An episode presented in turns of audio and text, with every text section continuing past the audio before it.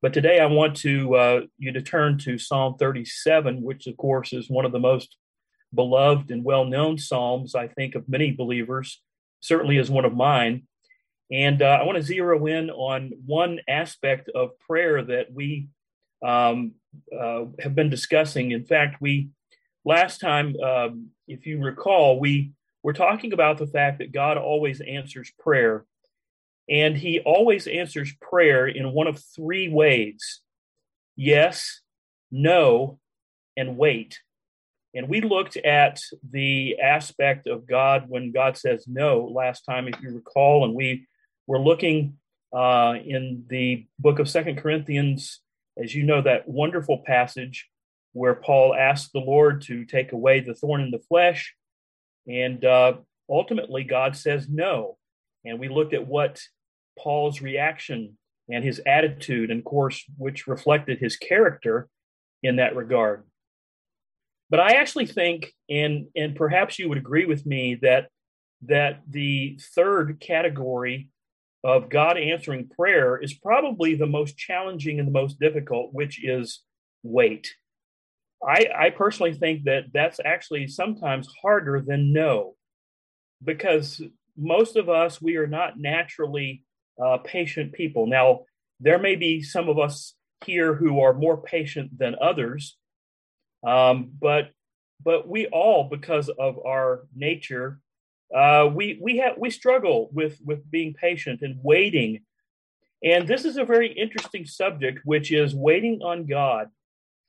You know, it's interesting that there have not been too many Christian books written on this particular subject.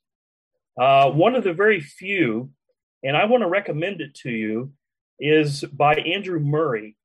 Uh, Andrew Murray wrote a uh, short uh, uh, devotional. Actually, it's it's a 31 day uh, study. They're they're short chapters. I want to recommend that to you if you've never gone through it. I went through it years ago. It's impacted me. It still does, and I have to remind myself of this all the time. I I'm I'm a fairly patient person, but I still have a lot of work to do. And when it comes to prayer, asking things of God, I think this is an area where we all could use some uh, improvement, perhaps. It's hard, it's, it's a struggle because we often want our timetable to be God's timetable. And we find very quickly that that doesn't often work. Well, let me zero in on some verses here in Psalm 37 which speak to this. And by the way, there are many, many Psalms which talk about waiting on God, and Andrew Murray uses those in his book. But I'm just going to pick out one here, actually, three verses. We're going to read from verse 7 to verse 9. And uh, the psalmist says, Be still before the Lord and wait patiently for him. Fret not yourself over the one who prospers in his way, over the man who carries out evil devices. Refrain from anger and forsake wrath. Fret not yourself, it tends only to evil. For the evildoer shall be cut off, but those who wait for the Lord shall inherit the land. And in reading the, and again, we don't have time to delve into the other aspects of this psalm, but preceding or including this uh, particular one on be still and wait there are seven other Hebrew verbs where the Lord will he he's going through the list here. He's saying trust, delight, commit, be still and wait, fret not, refrain. And so the theme of this first section is do not fret. Do not fret. Now, I'm not going to ask you to raise your hand on the Zoom call here today, but how many of us uh, have been guilty of fretting about things. Uh, because again, maybe it's not happening exactly the way we want or when we want it, and we've prayed for it, we've asked God to do something, and it's just not happening in our time. I'll be honest, I run across a lot of believers that I think in our day, at least in our country, in the United States, uh, I, I sense a lot of fretted Christians because of what they see going on in the world and the world scene and the culture and society. And, and quite frankly, they're fretted. They're, they, they, they always say, well, I wish God would just come and we could just get it over with and, and all of these things. And that's, that's all well and good. But we are, we are, we are told to wait on God's timing. And by the way, let me mention something. I don't think it's ever proper to wish that God would come simply to rid us of uh, political uh, shenanigans, of societal ills, of uh, economic hardships. That's not the main reason why we should ask or desire the Lord to come. We should desire the Lord's return because we desire to be in the very presence of a holy God. And so now the other, of course, is an added benefit because yes, it will take away those things. But that shouldn't be the main reason. And I hear that quite a bit. And I sense again a, a frustrated Christians because they want God to just do something. And again, we pray that He would bring revival. We pray that He would judge those who are wicked. And I'm here to tell you, based upon the Word of God, He, in His timing, in His divine will, will accomplish all of those things. It's just that we have to learn to wait. Be still and wait. We again, we often find that this is the status that that you and I are often in in our daily lives. God does often answer prayer. God sometimes says no. But it seems more often than not that we're in a waiting stage for things. And sometimes that can be a little frustrating, but again, it shouldn't. Notice he says, Be still and wait. Be still is the opposite of an attitude of anxiousness, worry, rest, or restlessness. Um, or, or, it's the opposite of, of, uh, of, of waiting. Those things, in fact, it equals fretting. Those things could be defined as fretting. And I wonder how many times we're guilty of that. I'll be honest with you, I am. And I have to confess that I have to go to the Lord and say, Lord, help me not to fret about all these things going on because, Lord, I am supposed to be putting my total faith and trust in you and you alone. And I think that's where he wants us, folks. Even when we are persevering in prayer, there's going to be often times where we need to wait. Now, one, one thing, too, I want to point out here is on what do we wait? Well, a lot of times when we pray, we're waiting on we're waiting on getting out of trials or we're waiting for specific requests or or whatever it may be and, and we do that today and there's nothing wrong with that. God likes to hear our requests. He tells us as his children to come before him and make our requests known. Our father loves to give to his children but here's one interesting thing that we may miss if we don't read this verse very carefully notice it says again in verse 7 be still before the Lord and wait patiently for Him. For Him.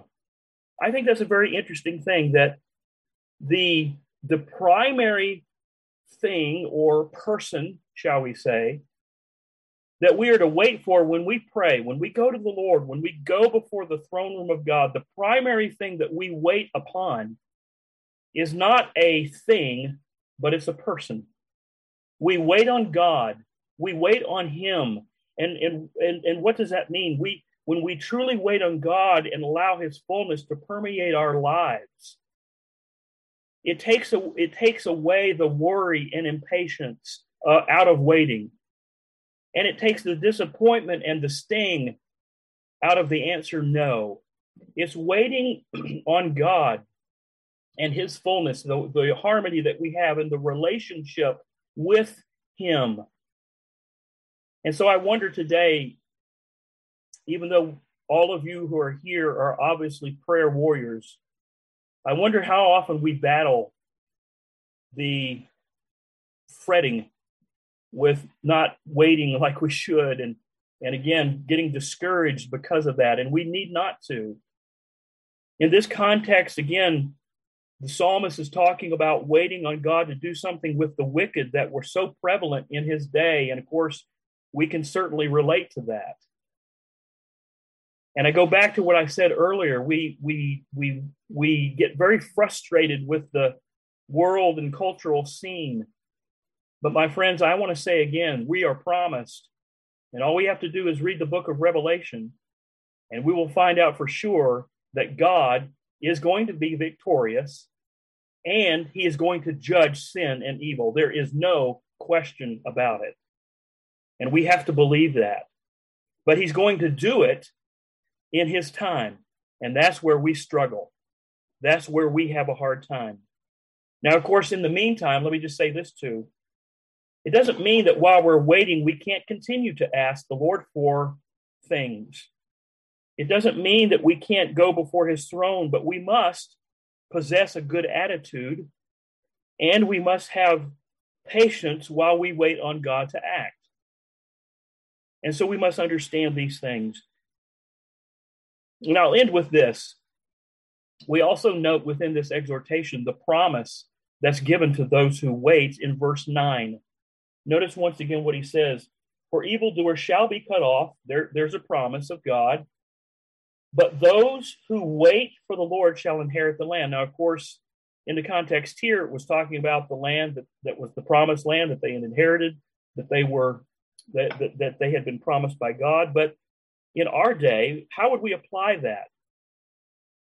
Well, for us, for us, the the the spiritual land means spiritual blessings. Those who wait on the Lord are going to receive spiritual blessings. They may not come when we want them, they may not come in our time, but they will come. And that's what we must give to the Lord or what we must allow the Lord to do in our life. I want to end with giving you a quote from the Andrew Murray devotional that I recommended to you. And I think this is so uh, practical and right where we are. He says, All the exercises of the spiritual life our reading and praying, our willing and doing have great value. But they can go no further than this that they point the way and prepare us in humility to look to and depend on God Himself, and in patience to wait for His good time and mercy. The waiting teaches us our absolute dependence upon God's mighty working and empowers us in perfect patience.